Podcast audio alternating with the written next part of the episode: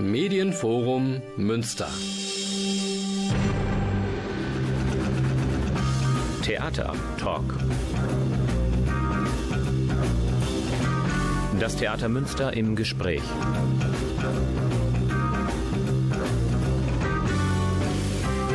Meine Damen und Herren, Sie haben den Theatertalk eingeschaltet, die Sendung des Theaters Münsters. Und gemäß dem Aprilwetter haben wir für Sie auch ein ganz buntes Programm zusammengestellt. Am Anfang informieren Sie Anahid Rousseau-Strebel und Clemens Flick über die Neuproduktion im Musiktheater Madrigale von Krieg und Liebe. Dann folgt im Studio Ansgar Sauren über die Erfolgsproduktion im Schauspiel Das Vermächtnis. Und dann haben wir keine Kosten und Mühen gescheut und werden Levin Handschuh aus Hamburg dazuschalten zu seinen Produktionen Jubiläum, Valentin relaxed und Transformation. Kinky Kafka befragen. Bleiben Sie dran, es lohnt sich.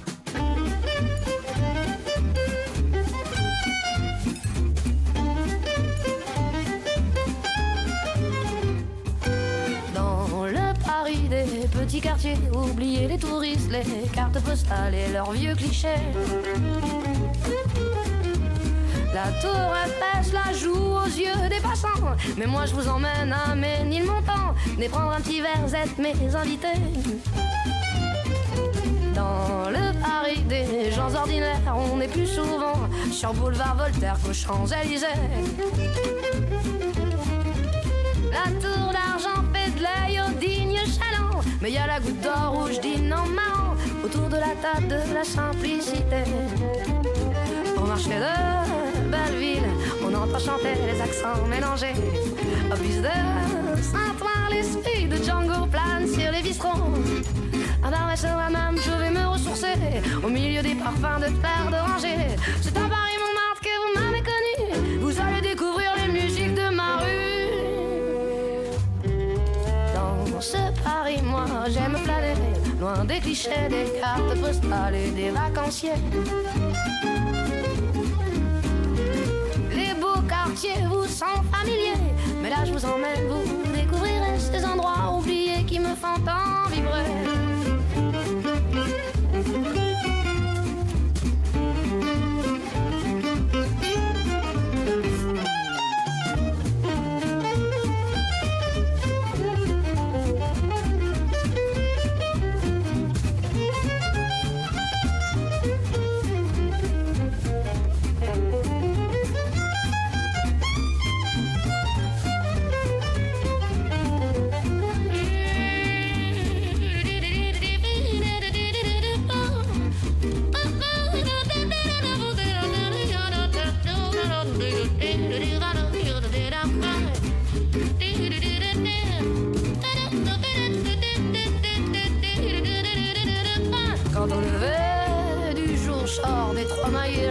Défoncé, je vais croquer ma femme en col, il m'a son corps à la maison. Marché des enfants rouges m'emmène autour du monde. Au métro Robespierre, tous mes potes vagabondes. C'est à Paris Montmartre que vous m'avez connu. Venez donc écouter les musiques de ma rue. Dans ce Paris, j'aime me balader au gré des jardins, des portes cochères et des escaliers. Tous ces quartiers me sens familier avec des gens simples et de la sincérité. C'est le Paris que j'aime partager.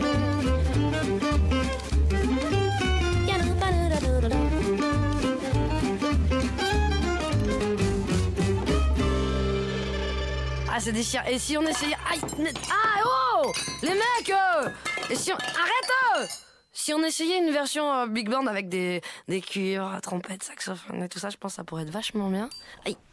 Meine Damen und Herren, nochmal herzlich willkommen zum Theatertalk. Der erste Gesprächsblock widmet sich ganz intensiv der nächsten Produktion im Musiktheater Madrigale von Krieg und Liebe mit Musik von Claudio Monteverdi. Ich glaube, der eine, die andere weiß gar nicht, was ein Madrigale ist. Und da frage ich mal unsere Fachfrau hier, Anahid Rousseau-Strebel, Madrigale. Was muss man sich darunter vorstellen? Was ist das für eine Kunstform, Kunstart? Ja, ein Madrigal ist eine italienische Gedichtform und seit dem 16. Jahrhundert eigentlich die wichtigste italienische weltliche Vokalmusik, also die wichtigste Vokalmusik Italiens, die sich dann im Laufe des nächsten Jahrhunderts, also so bis ins 17. Jahrhundert rein entwickelt hat, dass sie vier- oder sogar mehrstimmig noch war. Also ein polyphoner Gesang. Mhm. Oder Clemens? Clemens ist hier der Fachmann, muss man sagen. Steht hier in meinem Paper Experte für historisch informierte Aufführungspraxis. Ja. Er weiß es genau und ergänzt nochmal, ja? Ja, genau. Das war also sozusagen die Hochkulturform des 16. Jahrhunderts. Also jeder wurde daran gemessen, wie gut er Madrigal komponieren konnte. Und das war also wirklich so der elaborierte Stil, sehr polyphon.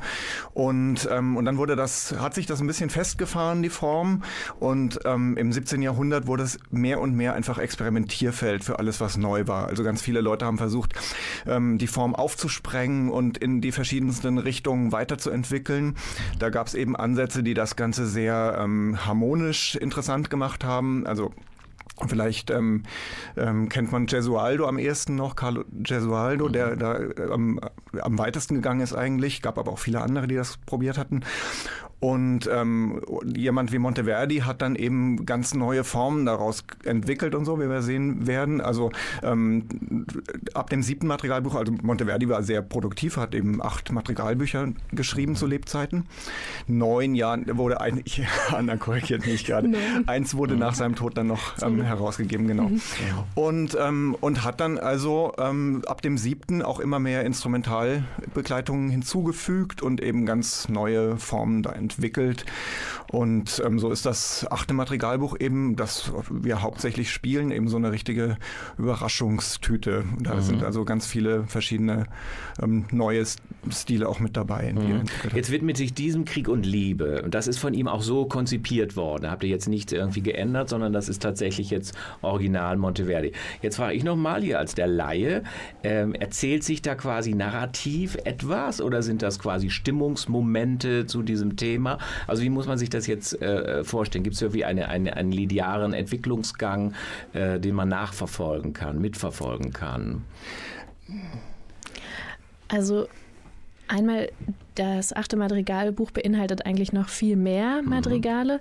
Clemens hat eine wahnsinnig tolle Auswahl getroffen, die natürlich auch eine schöne Dramaturgie ergibt. Es ist aber anders als jetzt bei einer, in Anführungsstrichen, klassischen Oper, Fragezeichen, was ist das überhaupt, aber anders als irgendwie bei Rigoletto, was wir ja auch, was unsere letzte Premiere war, wo man wirklich eine Geschichte erzählen kann mit wiederkehrenden Figuren, ist, dieser Abend besteht eben aus diesen verschiedenen Gesangsstücken, die natürlich einen dramaturgischen Bogen bilden und wie, wir sozusagen wiederkehrende Themen haben oder eine Entwicklung haben. Und gleichzeitig, also zu dem, was die Musik und die Texte verhandeln, also diese Lyrik, die italienische Lyrik, vielleicht kennt man da auch die Namen, das sind Petrarca oder Torquato Tasso oder so.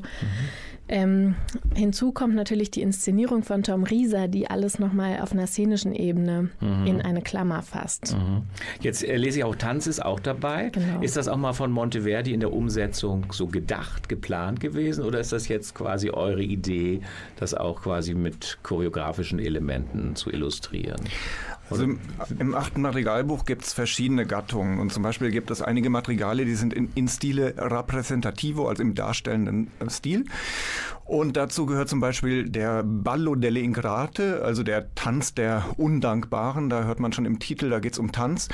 Also vielleicht erzähle ich ganz kurz, um was es geht. Also Amor trifft nicht mehr so richtig, das klappt nicht mehr so mit dem Schießen. Und da ist die Mutter Venus ganz besorgt und geht zu Plutone und beschwert sich bei Plutone, dass also ihr Sohn Amor jetzt schon mittlerweile schrecklich ausgelacht wird von den Damen und besonders von den germanischen Damen, die also sehr spröde sind. Und jetzt soll doch bitte mal Plutone die Hölle öffnen und die ganzen, würde man sagen, unbefriedigten Jungfern aus der Hölle ans Tageslicht zerren, damit die mantuanischen Damen, für die das eigentlich gedacht war, beziehungsweise dann später auch in Wien aufgeführt, also deswegen die germanischen Damen, mal sehen, wie das so ist, wenn man sich also nicht der Liebe hingibt. Es war ziemlich Show-wie-Humor, muss man sagen, aber es gibt ja immer so eine zweite Ebene da drin und da ist es eben auch so, es geht um nicht gelebte Wünsche, nicht gelebte Hoffnungen und wie auch immer. Also um eben Dinge, die man im Leben verwirklichen wollte. Und natürlich ist es ein Appell an Carpe Diem letztendlich. Mhm.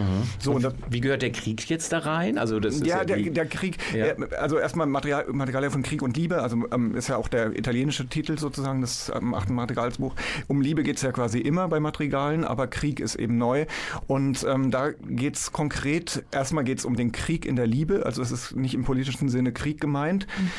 Und Monteverdi hat einen neuen Stil entwickelt. Das postuliert er also in seinem Vorwort dazu und das nennt er das Genere Concitato, den erregten Stil, weil er sagt, also die althergebrachten Meister, die haben größtenteils eben weich und gemäßigt geschrieben, aber was es noch nicht gibt, ist den erregten Stil. Und da experimentiert er mit neuen Orchesterbegleitungen, also im Combattimento di Tancredi und Clorinda, da gibt es, also im Prinzip ist es die Mutter aller Opern letztendlich, weil ganz viele Techniken des Musiktheaters sind da zum ersten Mal aufgetaucht. Also sowas wie Accompagnato rezitativ und sowas, kann man sagen, hat da seinen Ursprung. Und das Gleiche, was er da mit dem Orchester ausprobiert, probiert er auch mit den Stimmen aus. Mhm. Also im Prinzip kann man sagen, das ist so die Urform des Rap, also tatsächlich also sehr virtuos mit der Sprache, also diese perkussiven Elemente, die eben das Orchester, da das versucht er eben auch sprachlich. Und dann gibt es zum Beispiel ein Terzett, das ist fast so eine Comedian Harmonist-Nummer, also so ein wirklich humoristisches Bravourstück eigentlich. Dynamico meinst du, ne? Dynamico Insidio, so genau. Mhm. Ja. Jetzt nochmal gefragt, weil du ja jetzt der Fachmann auch für die historische Aufführungspraxis, klingt es dann in Münster so, wie es vor so und so viel 100 Jahren auch geklungen hat, weil er quasi die gleiche Besetzung, die gleichen Instrumente oder artverwandte Instrumente hat. Also es ist jetzt der Reiz quasi des Historischen, dass man es dann nachempfinden kann. So hat es damals auch geklungen. Also das ist natürlich immer reine Spekulation, basierend auf ganz viel Wissen natürlich, was man so weiß über die Zeit, aber letztendlich ist es einfach irgendwie ein educated guess, wie es gewesen sein könnte. Mhm. Und ich glaube, sich zu lange damit aufzuhalten, was jetzt historisch korrekt ist, bringt niemanden kreativ weiter. Also ich meine, es ist wahnsinnig gut, viel zu wissen, weil es unglaublich inspirierend ist, was es an Improvisationsformen gab und auch was es an Besetzungsmöglichkeiten gibt.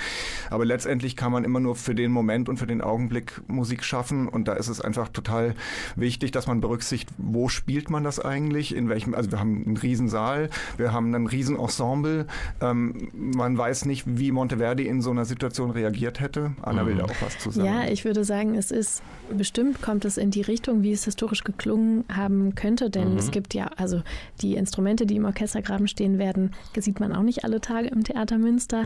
Cembali und eine Theorbe und Zinken, das ist wirklich was Besonderes. Und gleichzeitig würde ich sagen, Clemens hat irgendwie das Beste aus dem Alten verbunden mit grandiosen neuen Ideen, weil das können wir ja auch verraten. Der Chor wird bei uns auch auf der Bühne stehen und das war ja früher nicht unbedingt so. Weiß man nicht genau. Also Madrigale sind ja erstmal nicht gebunden gewesen an eine bestimmte Besetzung, sondern waren einfach Kompositionen an sich erstmal, und wie sie umgesetzt wurden, ist natürlich auch ein bisschen spekulativ, und einige dieser Nummern provozieren schon einen größeren Klang. Also man könnte schon sagen, sowas wie Orche Celle la Terra oder sowas lebt von großen Kontrasten, und da kann man sich einen Chor natürlich gut vorstellen. Andere Nummern sind wieder sehr intim. Und meine Frage ist, weil du sagst Stichwort Bühne, was wartet denn den Zuschauer, wenn der Vorhang aufgeht, für eine Ästhetik? Jetzt haben wir sehr viel über die Musik und so weiter. Was für Bilder schafft ihr da? Ja, es sind, also erstmal Orchel Cell, damit geht es los. Und da, ich will nur kurz beschreiben, da ist der Chor auch involviert. Es ist insgesamt, Tom Rieser, der Regisseur, sagt immer, es wird ein Abend, den man gut fühlen, aber schlecht erklären kann. Und es sind, also wir sehen auf der Bühne so eine Häuserwand mit zwei großen Fenstern. Das ist irgendwie so ein undefinierbarer Raum. Wir wissen nicht sicher, sind wir jetzt innen oder außen. Dann gibt es da so ein Bett, was ein Krankenhausbett sein könnte, aber nicht. Also es ist so anzitiert. Und hinter diesen Fenstern gibt es wirklich, also es wird wunderbarer Theaterzauber kommen. Also es gibt so einen riesigen Lametta-Vorhang, der glitzert so wahnsinnig schön, irgendwie wie die Sterne, der auch mitspielt. Und gleichzeitig, genau, die Bühne verändert sich dann, wenn wir irgendwie zu diesem Ballo delle Ingrate kommen, wenn wir da in die Unterwelt fahren, dann sehen wir förmlich das Tor der Unterwelt. Also ich würde sagen, es ist, es sind anzitierte Dinge, die wir irgendwie kennen, aber verbunden mit so poetisch weitergeführt. Mhm, mh. Und man kann ja noch ergänzen, dass das eingebunden ist in die Tage der Barockmusik. Ja. Willst du noch was zu sagen? Also naja, sehr viel mehr noch geboten wird. Das ist wahnsinnig wichtig. Ja, es ist eingebunden in die Tage der Barockmusik und es ist natürlich die erste Produktion jetzt im Musiktheater, die im Rahmen auch des Jubiläums des Westfälischen Friedens dieses Jahr, 375 Jahre, das wir feiern, die da reinfällt. Und das Besondere war nämlich, dass Monteverdi dieses Madrigalbuch Kaiser Ferdinand III. Gewidmet hat, der also während des Dreißigjährigen Krieges römisch-deutscher Kaiser war und der nicht unbeteiligt war am Westfälischen Frieden. Einmal ist natürlich das eine und das andere ist natürlich, dass diese Musik, die wir da hören werden, aus dieser Zeit des Dreißigjährigen Krieges stammt, mehr oder weniger. Also 30 Jahre sind eine sehr lange Zeit. Eben dieses 8. Madrigalbuch fasst verschiedene Madrigale zusammen, eigentlich von ungefähr dieser Zeitspanne könnte man sagen, und ist kurz, also wenige Jahre vor Monteverdis Tod erschienen. Da war Monteverdi wahnsinnig alt, also 71. Für die damalige Zeit. Für die damalige Zeit, wirklich gerechnet ist es ja steinalt, genau.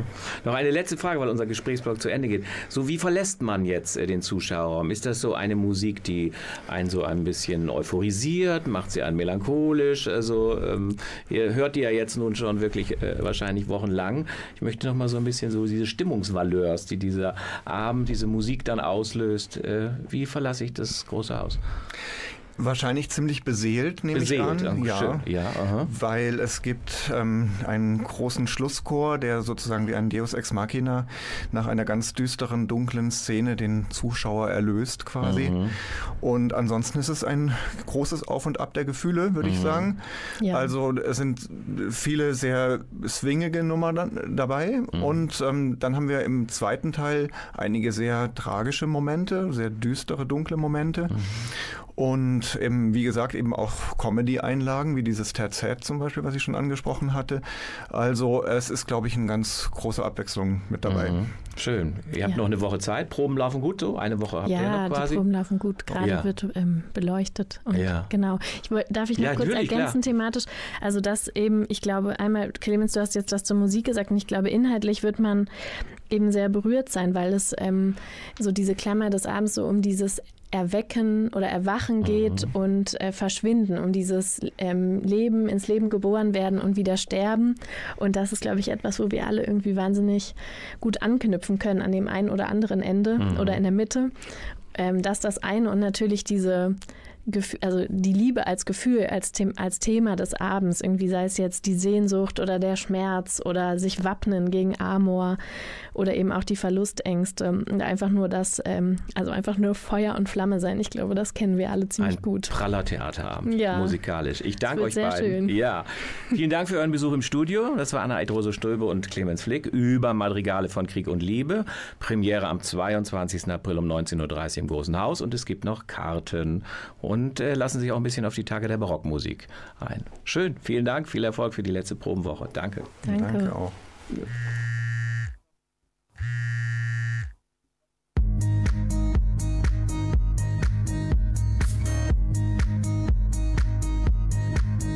Fake legs, fake friends, fake clicks, fake hands, fake. You're so fake. Fake fans, fake brands, fake bands, fake plans, fake. You're so fake. Fake friendship requests telling me I'm the best, so much better than the rest. Fake friendship, I guess I'm sick of your game. Stop posting my name. You're putting all into the flame. You're not the friend that you claim. Fake hits, fake words, fake kids, fake works, fake. You're so fake. Fake clues, fake news, fake muse abuse, fake. You're so fake.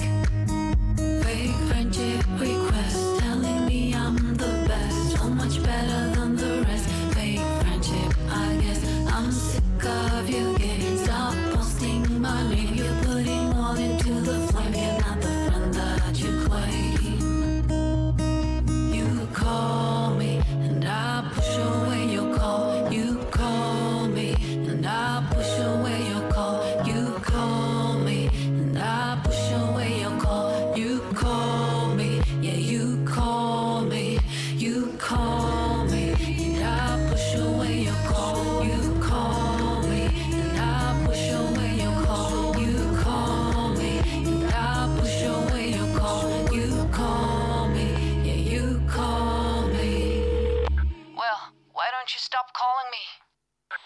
fake friendship requests, telling me I'm the best, so much better than the rest. Fake friendship, I guess I'm sick of your game. Stop posting my name, you're putting all into the flame. You're not the friend that you claim.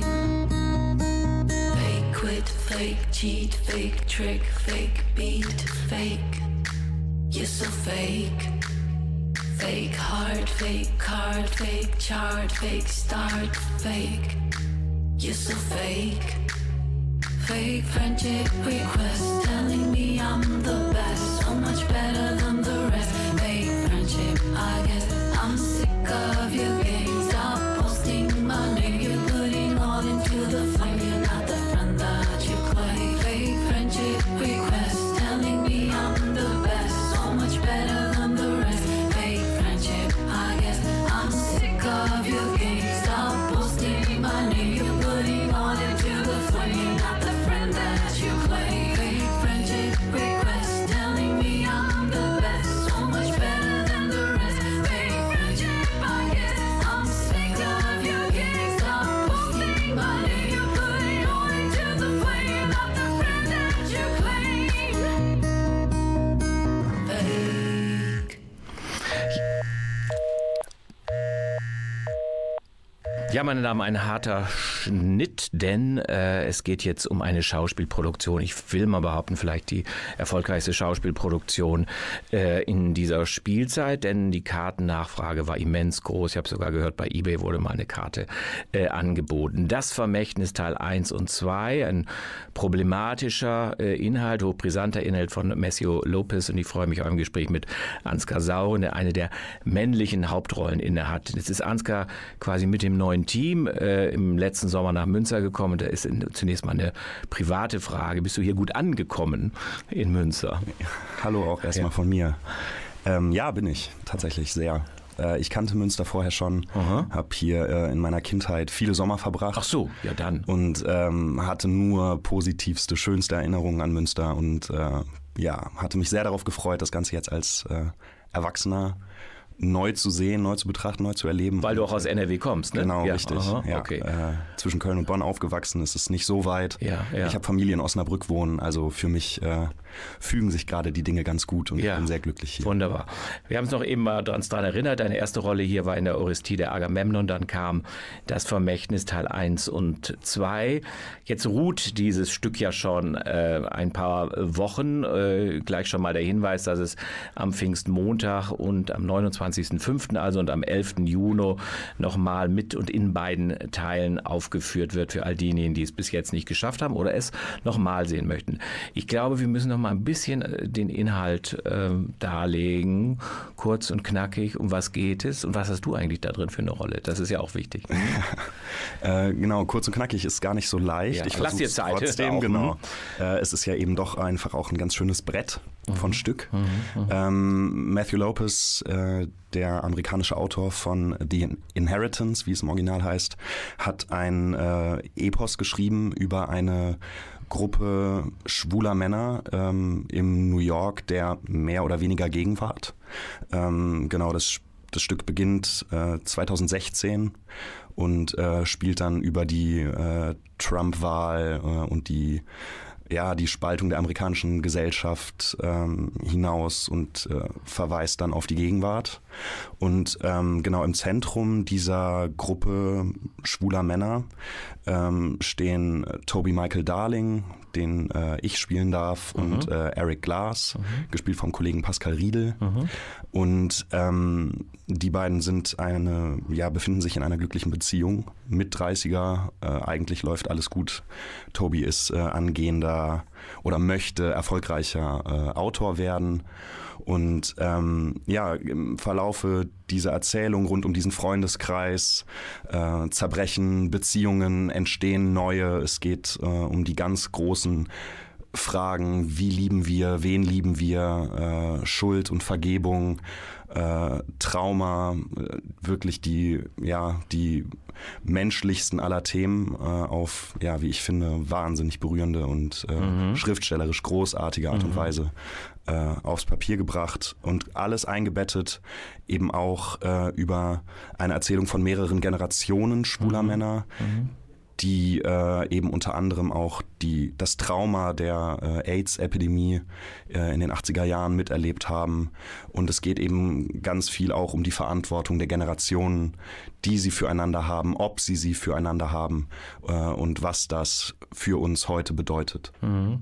Würdest du sagen, es ist ein Stück, das zum Schluss Hoffnung macht, einen traurig hinterlässt, tragisch ist? Wie endet das Ganze, ohne es genau zu verraten? Ne? Ich glaube, ich kenne sehr wenig Stücke, die so viel Hoffnung machen am Ende, obwohl es dem Stück eben auch gelingt, in die absoluten Abgründe der menschlichen Seele zu schauen. Und dieser Drahtseilakt ist für mein Empfinden wahnsinnig berührend. Die Reaktionen, die wir auch aus dem Publikum bekommen, die wir nach den Vorstellungen von den Menschen kriegen, die es sich angeschaut haben, gehen einem wirklich unter die Haut. Toll. Auch jetzt nach dann doch einigen Vorstellungen ist es immer wieder was Besonderes, was da im Publikum passiert und was es mit uns macht. Und, ja, ein großes Geschenk, das viel Hoffnung macht. Jetzt müssen wir ja Aine erwähnen. Es sind natürlich jetzt demgemäß sehr viele Männer auf der Bühne zu sehen, aber ihr konntet ja, oder das Regie-Team konnte Mechthild Grossmann, bekannt natürlich als Staatsanwältin aus dem Tatort, gewinnen. Vielleicht haben wir die auch irgendwann mal hier im Studio, das wäre ja sehr schön. Welche Rolle nimmt sie denn eigentlich ein? Was hat sie für eine Funktion? Also Mechthild Grossmann spielt die Rolle der Margaret Avery. Und Margaret Avery in Matthew Lopez' Erzählung ist vielleicht sowas wie die Mutterfigur per se. Also eine Erzählung, die sich rund um diesen Freundeskreis, um diese liebenden und dann auch verfeindeten Männer dreht. In diesem Kontext erzählt Matthew Lopez diese ultimative Mutterfigur, die einen wahnsinnig berührenden, großartigen Monolog hat, ihre eigene Schuld und Verantwortung, der sie ihrem Sohn gegenüber nicht gerecht geworden ist oder glaubt, nicht gerecht geworden zu sein. Und am Ende macht sie wie eine große Klammer zu und bringt eben auch die Perspektive der Mütter, die weibliche Perspektive in dieser großen, natürlich dann auch sehr männlichen Erzählung auf die Bühne. Mal was zur Länge. Das ist ja, ihr seid ja keine Uraufführung, das ist ja schon mehrfach auch gelaufen. 2 Teile, die sind notwendig, weil es zu anstrengend auch wäre, so lang zu spielen, weil ihr auch dem Zuschauer, der Zuschauerin eine Pause gönnt oder weil es tatsächlich zwischen dem ersten und dem zweiten Teil eine Zäsur gibt. Wie gehören diese 2 Teile jetzt zusammen und wo ist jetzt also genau die Zäsur? Diese 2 Teile gehören definitiv zusammen und die Pause, die darin vorgesehen ist, die hat Matthew Lopez im Grunde auch schon mitgedacht, denn auch seine ursprüngliche Stückfassung besteht aus einem Teil 1 und einem Teil 2. Und ja, ich glaube, natürlich ist es herausfordernd, weil es dann eben einfach doch diese 7 Stunden sind. Zwischendurch tatsächlich diese Stunde Pause zu haben. Und mit Buffetmöglichkeit ergänze ich gleich mal. Exakt, genau. Ja. Und was ich ganz interessant finde, auch als Rückmeldung, ist die Möglichkeit, sich auszutauschen. Ja. Was ich persönlich, aber auch die anderen KollegInnen regelmäßig gespiegelt bekommen haben, dass es gut tut, einmal kurz sich austauschen zu können. Und trotzdem rauscht dieser Abend aber durch und ist wie eine großartig geschriebene Serie à la HBO, packt die allermeisten, das hoffe ich jedenfalls, uns, die wir auf der Bühne stehen, packt sie jedes Mal wieder, ganz eindeutig. Und ich hätte mir das nie vorstellen können, aber ich glaube, das ist der längste Abend, der sich so wahnsinnig kurz anfühlt, den es überhaupt auf einer Theaterbühne derzeit zu sehen gibt. Nochmal eine Frage rückerinnernd an die Probenarbeiten. Das ist ja jetzt ein Stück, was ja auch viel Körperlichkeit und Intimität zeigt. Du beantwortest nur, was du beantworten möchtest. Ist das so klar, ich bin Schauspieler, ich spiele das, oder musste man sich so ein bisschen aneinander gewöhnen? Es ist ja was anderes, als was wir eben gehört haben, Madrigale, wo du in irgendeinem Kostüm stehst und singst und es erzählt sich was. Ne? Also ihr habt da ja schon eine unglaubliche Nähe zueinander. War das so bei den Proben, das hat sich dann entwickelt und am Anfang war da doch eine gewisse Hemmung, oder sagst du, ich bin Schauspieler, ich mache das dann eben? Ne? Wie gingst du damit um, frage ich mal so. Ja. Das habe ich mich vorher auch gefragt und dann, nachdem wir angefangen hatten zu proben, ganz schnell nicht mehr und seitdem auch überhaupt nicht mehr. Denn das ist eine Frage, das ist sehr abhängig davon, wie ist das Team aufgebaut, was für ein Ensemble haben wir da und dieses Ensemble, dieses spezifische Ensemble und das gesamte Regie-Team, das Produktionsteam vom Vermächtnis hat einen ganz großartigen, intimen, geschützten Probenraum geschaffen, der uns alle Freiheiten gegeben hat, alles auszuprobieren. Wir haben ganz viel miteinander gesprochen und kommuniziert und vor allem einfach ganz, ganz viel probiert und gespielt. Und da bin ich auch nachträglich den Kollegen und der Kollegin wahnsinnig dankbar für, dass das so schnell Denn das so muss ja nicht immer sein, dass man so zusammenwächst, ne? Ein absolutes Geschenk. Ja, absolutes Geschenk. Ganz selten, dass so eine intime, vertrauensvolle, freundschaftliche Probenarbeit möglich ist.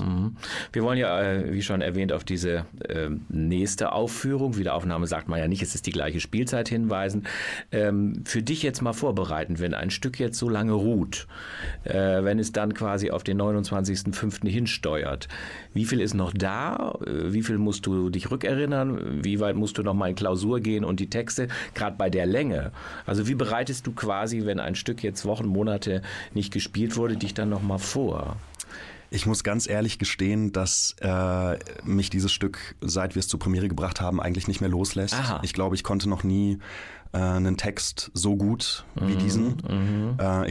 Bis heute träume ich nachts davon. Ich habe immer wieder Szenen vor Augen, immer wieder, dass ich unterbewusst Texte durchgehe. Ich freue mich einfach unglaublich darauf, dass wir es wieder spielen am 29.05. Und am 11.06. Wir werden eine kleine Wiederaufnahmeprobe machen. Und du meinst für dich, dann hast du das auch schon alles sofort wieder parat. Das müsste wieder noch abrufbar sein. Also Ich glaube ja. Das ist mir so in Fleisch und Blut übergegangen. Ich bohre nochmal anders. Angenommen, es wäre ein Stück, wo du nicht solche starken Momente hättest, ja, und du sagst, okay, ich habe das gemacht und jetzt spiele ich es einfach 4 Monate nochmal. Dann gehst du irgendwann doch nochmal in dich und fängst nochmal richtig an den Text. Aber der ist natürlich abgespeichert, er ist schneller da, als wenn du ihn neu erlernst. Wie wäre die Vorbereitung dann für so heute? Also ich versuche schon in regelmäßigen Abständen in die Stücke, die noch nicht abgespielt sind, auch immer wieder reinzuschauen. Ja, das ist auch beim Vermächtnis nicht anders, dass ich immer wieder auch das Buch nehme und zwischendurch mal wieder reingucke, mir einfach nochmal vergegenwärtige, okay, wo bin ich? Und klar, das gehört dazu. Meine persönliche Textarbeit basiert grundsätzlich erstmal darauf, dass ich mir die sehr, sehr versuche, auf die Platine zu ziehen. Und der Körper erinnert sich auch ein bisschen für einen. Aber ich weiß auch, dass das alle Kollegen und Kolleginnen auch unterschiedlich handhaben. Also ich werde mich sehr gezielt auf die Wiederaufnahme vom Vermächtnis auch vorbereiten. Ja, Ansgar, vielen Dank. Also nicht nur, dass du das Stück nochmal vorgestellt hast, denn ich glaube auch der Hörer, der dich jetzt nicht hier sehen und erleben kann, hat viel von deiner Begeisterung, Empathie für dieses Stück, ja Leidenschaft für dieses Stück mitbekommen. Meine Damen und Herren, hoffentlich haben Sie es notiert, 29. Mai am 11.06. nochmal der große Doppelabend Teil 1 und 2, das Vermächtnis von Matthew Lopez und in der Rolle des Toby Darling, Ansgar Sauren. Vielen Dank für dein Besuch. Es war Danke hochgradig auch. Informativ und sehr berührend. Dankeschön.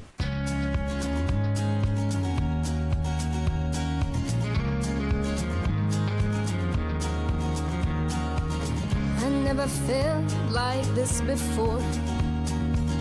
Try to hold it back and I feel it even more. Sweat drips down my spine and my knees are weak. I cannot move, I cannot speak. But then you came and I held it together again. I managed to stumble through 50,000 voices singing in the rain. There's nothing that I wouldn't do. 'Cause I'd move mountains if you asked me to. I'd swim the seven seas. I'll be the one to hold your torch again. I'll do anything you ask of me. 'Cause I'd move mountains if you asked me to. I'd swim the seven seas. I'll be the one.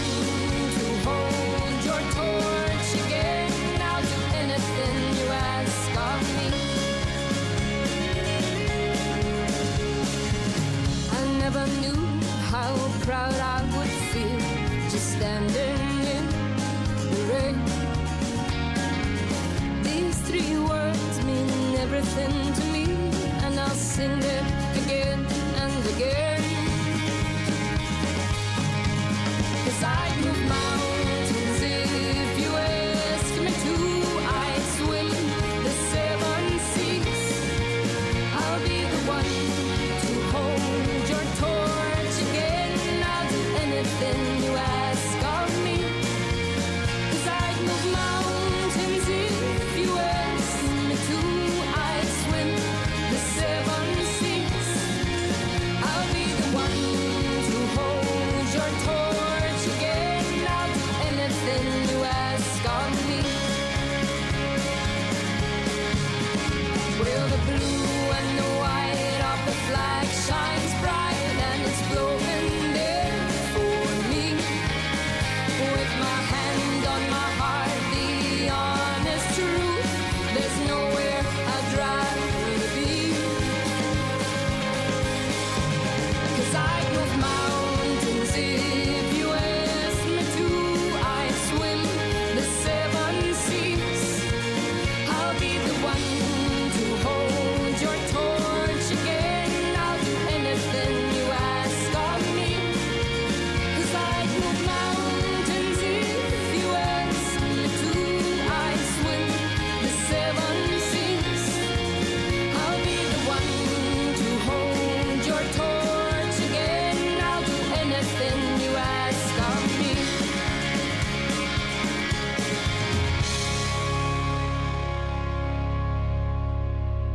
Ja, meine Damen und Herren, jetzt hoffe ich, dass die Schaltung nach Hamburg klappt und dann müsste am anderen Ende der Leitung Levin Handschuh sein. Bist du da? Jo, grüß Gott, hier ist der Buchbinder Wanninger. Ich wollte Firma Meisel und Co. nur mitteilen, dass die Bücher fertig sind und wo ich die hinschicken soll und ob ich die Rechnung beilegen soll oder nicht. So hätte sich wahrscheinlich Karl Valentin am Telefon gemeldet. Perfekt. Du baust mir die allerbeste Brücke. Und er möchte über Karl Valentin reden. Hallo. Ja. Hallo, also ich freue mich, er ist offensichtlich da, Levin Handschuh, Regisseur von Jubiläum, Valentin relaxed. Und da muss ich ihn gleich fragen, wie Karl Valentin, den kennt man ja als den großen Komiker, den Kabarettisten. Wie gehört er jetzt ins Jubiläum? Warum ist der Valentin relaxed? Warum heißt es im Untertitel ein Fest mit Musik für Jung, Mittel und Alt? Warum ist es ein inklusives Musiktheater mit einem Fokus auf Bedürfnisse von Hochaltrigen? Menschen. Das musst du uns jetzt alles erklären. Und wir haben nicht endlos Zeit, aber ein bisschen doch. Schieß los. Wahnsinn. Was ist das für ein Stück? So schnell konnte ich gar nicht mitschreiben. Ja, gut. Ja, ich fange mal kurz mit einer Anekdote vielleicht an, wie das Stück entstanden ist und hoffe, dass die Hörerinnen und Hörer dadurch vielleicht auch schnell einen Zugang bekommen. Und zwar ist es tatsächlich ein Vorhaben, was, wie es im Ankündigungstext heißt, alt und jung zusammenbringen soll. Es ist so entstanden, dass ich tatsächlich, und das jetzt nicht erfunden, sondern es ist tatsächlich passiert, meine Großmutter mal gefragt hatte, warum sie eigentlich nicht mehr fortgeht, warum sie nicht mehr ins Theater geht, warum sie sich überhaupt nichts mehr anguckt. Und dann sagte sie zu mir, das ist ja nichts mehr für mich, ich bin da gar nicht mehr gemeint. Mhm. Und ich komme da auch gar nicht mehr mit. Und das hat mich extrem berührt, aber auch angeheizt zu sagen, gut, wie muss denn Theater aussehen? Wie muss ein Theaterabend funktionieren? Dass ich mich auch als hochaltriger Mensch nicht nur angesprochen fühle, sondern auch eingeladen fühle und das auch meinen Bedürfnissen, die dann ja doch massiv anders sind als vielleicht so von einem etwas jüngeren Theaterpublikum, wie muss dieser Theaterabend funktionieren, dass diese Bedürfnisse auch abgeholt werden und idealerweise, dass ist dann natürlich die große Aufgabe bei diesem Stück so, dass ich da auch mit meiner ganzen Familie anwesend sein kann. Jetzt muss ich mal fragen, ab wann beginnt hochaltrig? Wann ist altrig, wann ist hochaltrig? Das muss ich jetzt natürlich wissen. Vielleicht bin ich schon hochaltrig. Verschiedene wissenschaftliche Ansichten dazu, aber es geht mir, ich sag's mal so, es geht natürlich um Menschen, die sich in einem Theaterabend vielleicht nicht mehr abgeholt fühlen, weil er zu lang ist, weil er abends stattfindet, weil er nicht mehr barrierefrei ist. Ich muss vielleicht mit meinem Rollator reinkommen. Es geht um Menschen, die sagen, ich habe Angst, dass ich bei der Dramaturgie vielleicht nicht mehr mitkomme. Was ist, wenn mein Gedächtnis nachlässt? Muss ich da wirklich von Anfang bis Ende da sein? Darf ich mal nachfragen, was passiert, wenn ich mittlerweile vielleicht auch einfach mal zwischendrin kurz laut bin, wenn ich raus muss, wenn ich wieder rein möchte? Wie darf ich mich hier fühlen? Und wenn ich eben vor allem vielleicht Sorge habe, dass ich bei dem Stück an sich nicht mehr so ganz mitkomme. Und da kommt eben Karl Valentin ins Spiel. Bei Karl Valentin geht es nicht darum, mehr in diesen Teufelsritt, den er sprachlich veranstaltet, mitzukommen, sondern tatsächlich nur mit ihm jetzt hier und jetzt in dieser Sekunde da zu sein und sich an diesem sprachlichen Zirkus zu erfreuen. Und so kam mein geliebter Karl Valentin da tatsächlich rein, zu sagen, du bist vielleicht genau der richtige Text, den wir an der Stelle brauchen. Jetzt meine Frage, gibt es da so einen linearen Erzählstrang? Sind das einzelne Szenen? Also was erwartet jetzt den hochaltrigen und nicht hochaltrigen Besucher, die Besucherin dann eigentlich vor Ort? Eine Story, ein Narrativ oder sind das so einzelne Szenen, die aneinander gereiht sind? Sagen wir, es ist ein Fest, was einen erwartet. Man kennt es vielleicht auch von verschiedenen interaktiven Theateranordnungen, wo man jetzt nicht frontal vor der Bühne sitzt und sich ein Stück ansieht in dem Sinn, sondern es ist eher etwas, wo man eingeladen ist, sich in einer Situation, in einem kleinen Festsaal einzufinden. Dieser Festsaal spielt auch deswegen eine Rolle, weil wir ihn tatsächlich nicht im Theater Münster aufbauen, sondern bei unserem Kooperationspartner der Meerwiese, ihren Festsaal genau dafür zur Verfügung stellen, dass man diesen eben nachbauen kann, wie man ihn vielleicht von größeren Familienfeiern kennt. Und genau das wird dann gemeinsam gefeiert. Da wird es dann zwar Szenen, Schlaglichter, Texte und Musik geben, die man sich angucken kann, aber es gibt auch Einladung, natürlich auf gar keinen Fall auf einem gezwungenen Maß, sondern eher, wenn man möchte, dann kann man tatsächlich auch mit reinrufen, mit reinmusizieren. Man feiert gemeinsam. Ich darf mal kurz ergänzen, dass dieses Fest seine Premiere am 20. Mai um 15 Uhr hatten. Du hast es schon angedeutet. Ja. Nicht im Großen, nicht im Kleinhaus, sondern im Begegnungszentrum Meerwiese. Über Karl Valentin, seine Komik, seinen unverwechselbaren Humor haben wir gesprochen. Jetzt spielt da ja auch die Musik eine Rolle. Und da kommt ja ein anderer Münsteraner ins Spiel. Ganz unerwartet. Sag doch mal zu dem noch was. Absolut. Der andere Münsteraner oder Wahlmünsteraner, der ins Spiel kommt, ist der amerikanische Komponist Louis Hardin, den vielleicht manche noch als Moondog kennen. Moondog ist war ein Weggefährte von Bernstein und ist deswegen besonders interessant, weil die Musik, die er geschrieben hat, auf der einen Seite eine unglaublich einbettende, jazzige Qualität hat, in die man sich sehr entspannt fallen lassen kann, auch wenn es einem zunächst unbekannt vorkommt. Und auch hier tatsächlich eine Musik, die man sich auch ohne Vorerfahrung sehr gut anhören kann. Und auf der anderen Seite aber trotzdem eine spielerische Komplexität hat, die dann doch auch zum genauen Hinhören einladen kann und vielleicht auch dann doch nochmal ein ästhetisches Erlebnis bietet, das man sich sonst gar nicht vorgestellt hätte, wenn er dann tatsächlich deutsche Sprichwörter als Kanon vertont, die man dann gemeinsam skanieren kann. Jetzt haben wir noch ein bisschen Zeit, um auf eine andere Produktion von dir zu sprechen zu kommen. 7 Tage später, sehe ich gerade, ist das schon. Transformation, Kinky Kafka. Da setzt du dich auch mit einem anderen Großen, nun keinem Komiker und Humoristen, sondern einem Großschriftsteller, nämlich Franz Kafka und Gregor Samsas Geschichte auseinander. Transformation, Kinky Kafka. Erzähl mal, was ist das für eine Idee, die du hast? Was hast du da umgesetzt? Auch in Transformation Kinky Kafka feiern wir eine Party, aber diesmal tatsächlich eine etwas deutlich buntere, deutlich lautere Party. Mhm. Und hier geht es auch um eine Form von Inklusion, aber eine ganz andere.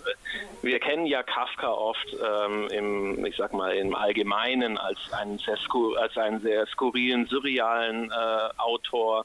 Das Wort Kafka-S steht ja auch für so ein gewisses Nicht-Zurechtkommen mit der Welt. Und dann gibt es eben diese Geschichte, die Verwandlung, in der sich Gregor Samsa in einen riesengroßen Käfer verwandelt und die Welt ihn eigentlich gar nicht mehr wahrnehmen kann. Und dieses Außenseitertum bei Kafka wird ja oft als durchaus mit Horrorvorstellungen zusammengebracht.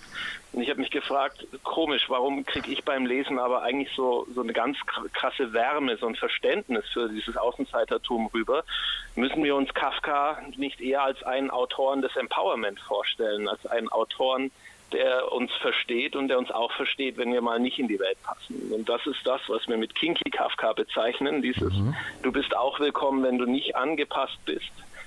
Und mit Anpassung meine ich tatsächlich an Normen, die du glaubst, denen du entsprechen müsstest, was du vielleicht gar nicht musst, sondern hier bist du eben keine große Kakerlake, sondern du bist ein wunderschöner kosmischer Käfer.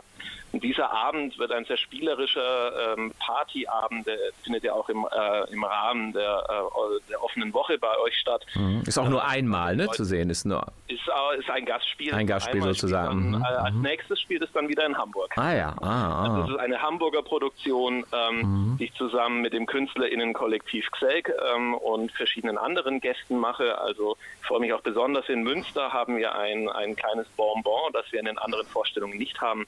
Nämlich kommt der YouTuber und Kritiker Wolfgang M. Schmidt live dazu, der in Münster dann auch auf der Bühne stehen wird. Man kennt ihn vielleicht von YouTube, von die Filmanalyse oder von Wohlstand für alle.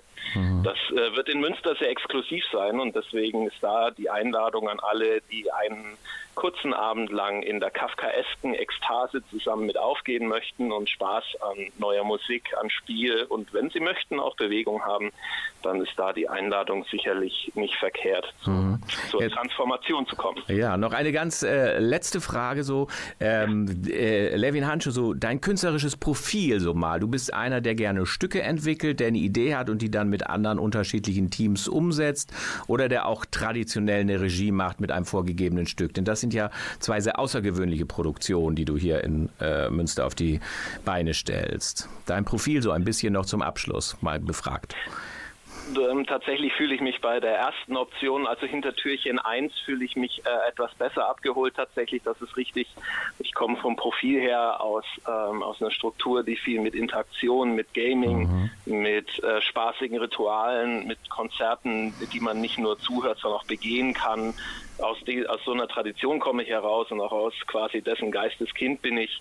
Und deswegen fühle ich mich besonders wohl eben, wenn man mit tollen Kolleginnen und Kollegen solche, ich sag mal, Events entwerfen kann, weil ich auch so selber gerne Theater gucke. Ich kann ganz schlecht still sitzen und möchte deswegen gerne am liebsten mich in ein Spielangebot, in eine fremde Welt hineinfallen lassen und dann für einen Abend lang mal eine alternative Welt erleben, in der ich auch mich frei bewegen darf. Und das ist das Ziel, dass wir mit sowohl etwas wie Jubiläum als auch etwas wie Transformation versuchen gemeinsam zu verfolgen und für das Publikum einfach mal einen kurzen Blick in eine andere Realität und nicht nur durch ein Fenster, sondern man ist mittendrin statt nur dabei zu ermöglichen. Deswegen komme ich tatsächlich eher aus der Tradition heraus. Ja, Levin, ganz, ganz herzlichen Dank. Grüße nach Hamburg. Ich verweise nochmal am 20. Mai Jubiläum Valentin relaxed, am 27. dann Transformation Kinky Kafka. Die anderen Produktionen Madrigale am Samstag, den 22. April und die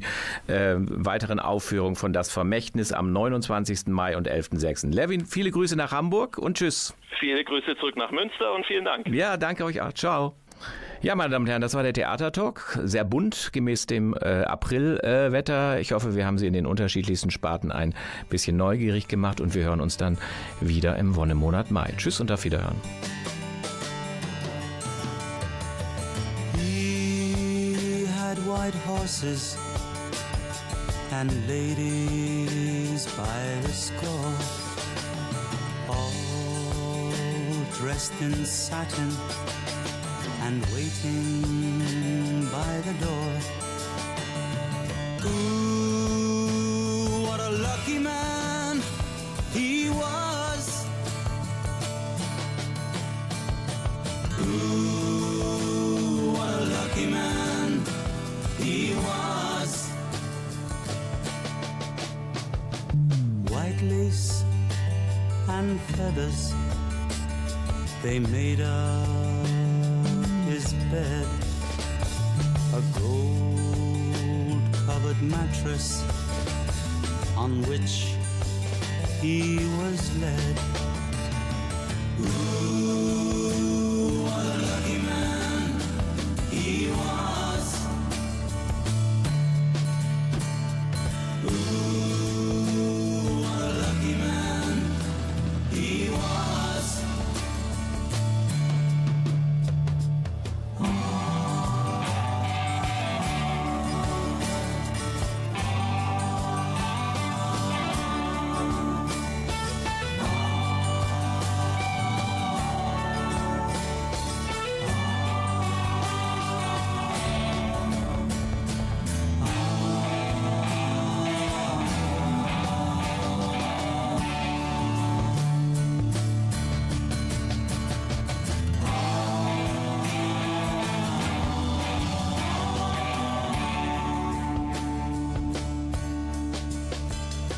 He went to fight wars for his country and his king, of his honor and his glory.